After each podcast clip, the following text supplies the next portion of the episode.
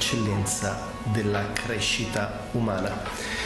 Cambia completamente la prospettiva di chi percorre le sue strade, cancellandone pregiudizi, preconcetti, idee e soprattutto creando e formando nuove prospettive ma non è tutto oro ciò che luccica, come si suol dire, non è tutto estremamente positivo riguardo il viaggiare. Oggi voglio condividere con te tre consigli più uno bonus perché tu possa approfittare della piccola esperienza e saggezza che ho acquisito negli ultimi tre anni come viaggiatore intorno al mondo.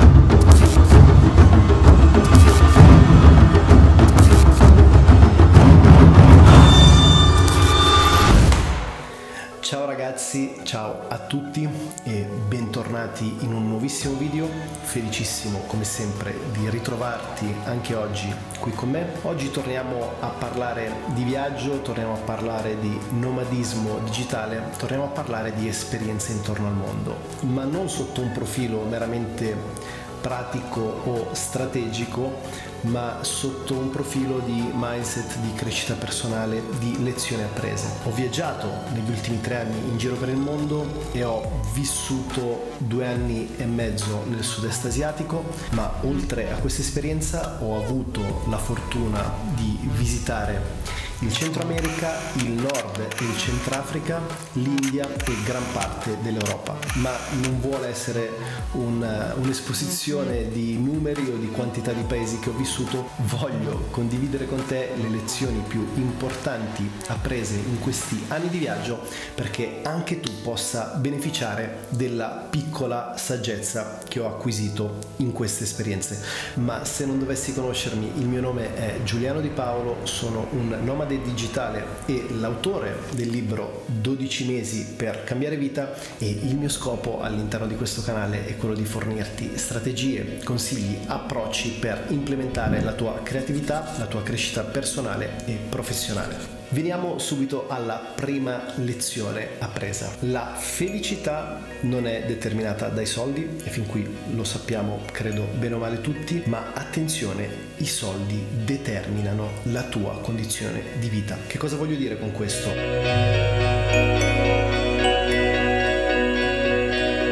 Nel sud-est asiatico il tenore di vita medio è piuttosto basso e soprattutto i costi della vita ovviamente proporzionati sono molto bassi, dunque che cosa vuole dire che i soldi non determinano la felicità? Che tantissime persone vivono comunque intensamente al massimo del loro potenziale, vivono con allegria, spensieratezza e spesso vivono alla giornata, bene o male fanno quello che facciamo noi europei, però attenzione, i soldi determinano la nostra condizione di vita perché se tu ad esempio ti recassi in Thailandia ti renderesti conto che l'energia che si respira in quel paese è tutta focalizzata e incentrata sui soldi, ok? Qui in eh, Europa e nello specifico in Italia c'è un'energia di tipo diverso, c'è un'energia di tipo conservativo dove cerchiamo di tenerci stretto, ok, quello che abbiamo acquisito negli ultimi 50 anni, c'è un po' un'aurea, un, una percezione di, di, paura in generale, nello specifico in questo periodo storico, ma c'è sempre questo senso di paura di perdere qualcosa. La differenza è che ad esempio nel sud-est asiatico non c'è questa paura, c'è una tensione verso l'arrivismo, verso l'arrancare, verso raggiungere a tutti i costi una condizione di benessere economico. Se parli con 8 thailandesi su 10, la loro finalità o il loro sogno più grande è quello di realizzare 1 million baht, un milione di baht che significa circa 30-35 mila euro come ambizione ottimale per la propria vita. Ovviamente sto generalizzando, quindi non prendere per oro colato le mie parole, però è assolutamente vero. Non devi avere tanti soldi per essere felice, ma i soldi che hai determinano come vivi quotidianamente.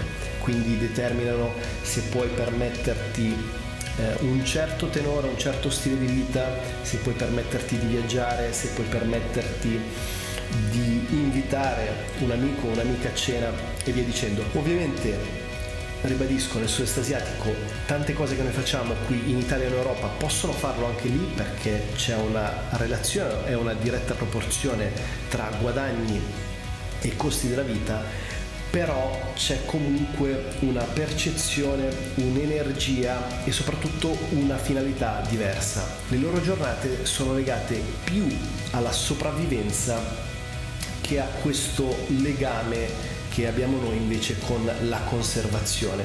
Sono più legate alla spensieratezza e al vivere giorno per giorno con questa nostra mania invece eh, di, di, noi occidentali di programmare, strutturare e avere sempre tutto sotto controllo.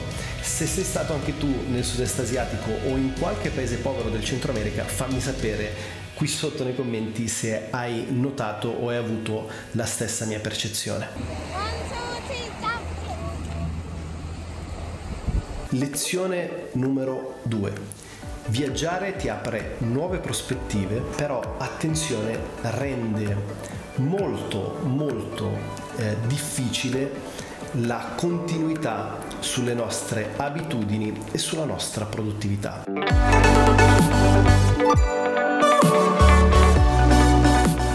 Anche qui mi spiego meglio. Viaggiare apre nuove prospettive perché tutto cambia in base all'esperienza che vivi.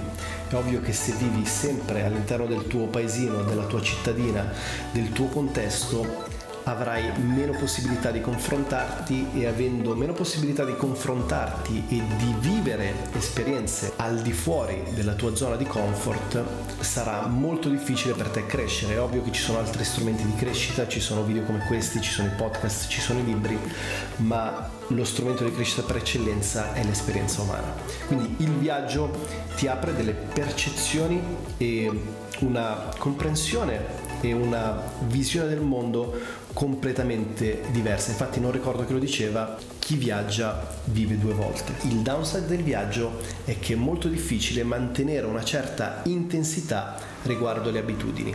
Se mi segui sai che credo le abitudini siano la base di una vita di qualità e siano il fondamento per vivere un presente di significato e costruire un futuro ancora migliore per te e per chi ti circonda. Però viaggiando per forza di cose, per una questione di limitazioni eh, fisiche, eh, gestionali, produttive, logistiche, diventa molto molto complicato mantenere, non so, le tue morning routine o mantenere i tuoi riferimenti. Perché? Perché continui a spostarti e quindi è difficile dire a te stesso tutte le mattine alle sette e mezza faccio meditazione o tutti i pomeriggi alle 14.30 faccio yoga o tutti i giorni dalle 16 alle 19 mi occupo di lavorare sul mio progetto creativo. Diventa molto difficile, ovviamente è possibile, nulla è impossibile, cambia anche qui, cambiano le dinamiche, cambia il modus operandi, però devi tenere in conto che eh, sarà molto complicato per te o comunque dovrai completamente resettare la tua mentalità, il tuo mindset riguardo alla creazione e alla gestione delle abitudini perché materialmente è molto complicato mantenere una continuità vale comunque la pena pagare il prezzo di perdere la continuità delle abitudini per acquisire nuove prospettive? Assolutamente sì, però è importante che tu tenga a mente questa cosa.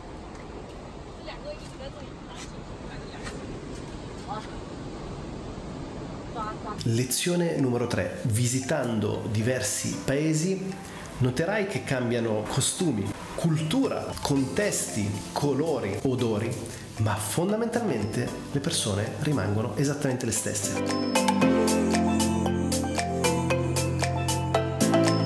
Tolta la parte esterna, essenzialmente siamo tutti uguali. Non è importante se sei musulmano, se sei cristiano, cattolico, buddista, gesuita, induista. Il concetto è che la percezione esterna che noi abbiamo è di grande diversità ma se vai a fondo e se riesci a entrare nella cultura locale e quindi riesci a entrare in, in, sinergia, in relazione con le persone del posto, ti rendi conto che abbiamo tutti, grosso modo, gli stessi desideri, bisogni e paure. Tutti abbiamo la necessità di connetterci, di relazionarci, tutti andiamo ad una vita migliore, tutti abbiamo grosso modo le stesse paure, che possono essere paura dell'ignoto, paura de- di una perdita, paura della morte Ovviamente alcune culture approcciano queste cose in modo differente, ad esempio la cultura buddista crede nella ciclicità del karma, quindi nella reincarnazione, i cristiani no. Ci sono degli approcci differenti, ma se vai a fondo e riesci a entrare in empatia con alcune persone locali e gli fai delle domande molto molto profonde ti renderai conto che non c'è tanta differenza tra te e loro, non c'è tanta differenza tra me e te, non c'è differenza in generale tra culture, religioni e paesi differenti. L'unica cosa che cambia è la parvenza estetica e la parvenza estetica non è altro che un involucro, non è altro che un vestito. Tolto il vestito abbiamo tutti i medesimi sogni, desideri, ambizioni, paure e incertezze. Se stai traendo valore dal video, mi raccomando, iscriviti al canale per non perderti nessun nuovo video e mettimi un bel like per supportare il progetto. I pay you yeah. 182 days. Yes. Right? Yes. ok, ti avevo parlato di una lezione bonus, di una quarta lezione appresa ed è la seguente. Non è mai il viaggio a formarti, ma le persone, le relazioni e le esperienze associate al viaggio.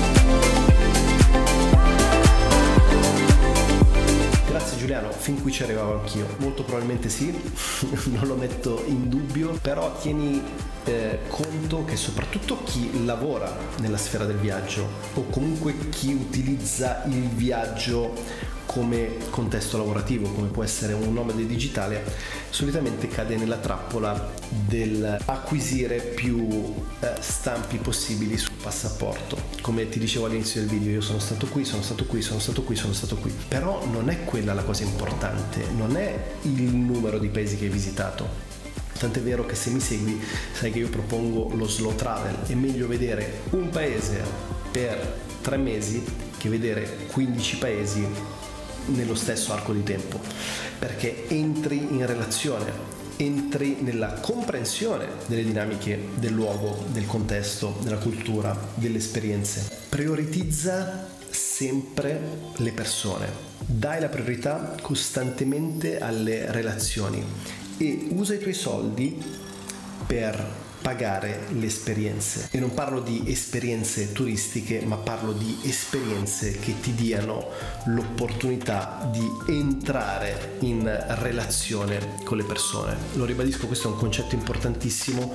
Non pagare per andare a fare il tour degli elefanti. Può essere una cosa carina, anche lì devi stare attento perché c'è tanto scam intorno al riding elephants, è una cosa che non si dovrebbe assolutamente fare, però non approfondisco la tematica, piuttosto che in investire in un'esperienza del genere, magari investi in un'esperienza culinaria, oppure fatti coraggio e entra in un mercato locale. O frequenta una zona dove ci sono pochissimi turisti, ci sono solo locali e sarà per te ovviamente molto più duro, molto più difficile l'approccio, ma sarà altrettanto gratificante perché se riesci a entrare in relazione anche solo con una di queste persone, ti spiegheranno le dinamiche del luogo ti apriranno nuove idee, nuove prospettive che tu non avevi considerato e che non trovi sui blog o su Google. E soprattutto questi saranno i momenti che eh, rimarranno indelebili nella tua memoria, perché sono sempre le persone, le relazioni e le esperienze associate a queste quello che noi cerchiamo, non è il viaggio in se stesso. È importante anche qui distinguere la sostanza dalla forma. E per quanto questo potesse sembrare sembrare scontato, ci tenevo a sottolinearlo e a condividerlo con te. Ok ragazzi, anche per oggi è tutto. Aggiungimi qui sotto nei commenti quando riprenderai a viaggiare, se hai già ripreso a viaggiare e soprattutto quali sono state le tue migliori lezioni apprese durante i viaggi. Io come sempre ti aspetto nei prossimi giorni, ti mando un fortissimo abbraccio.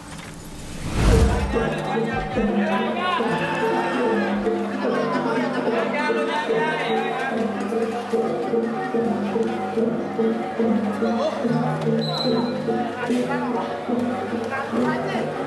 you.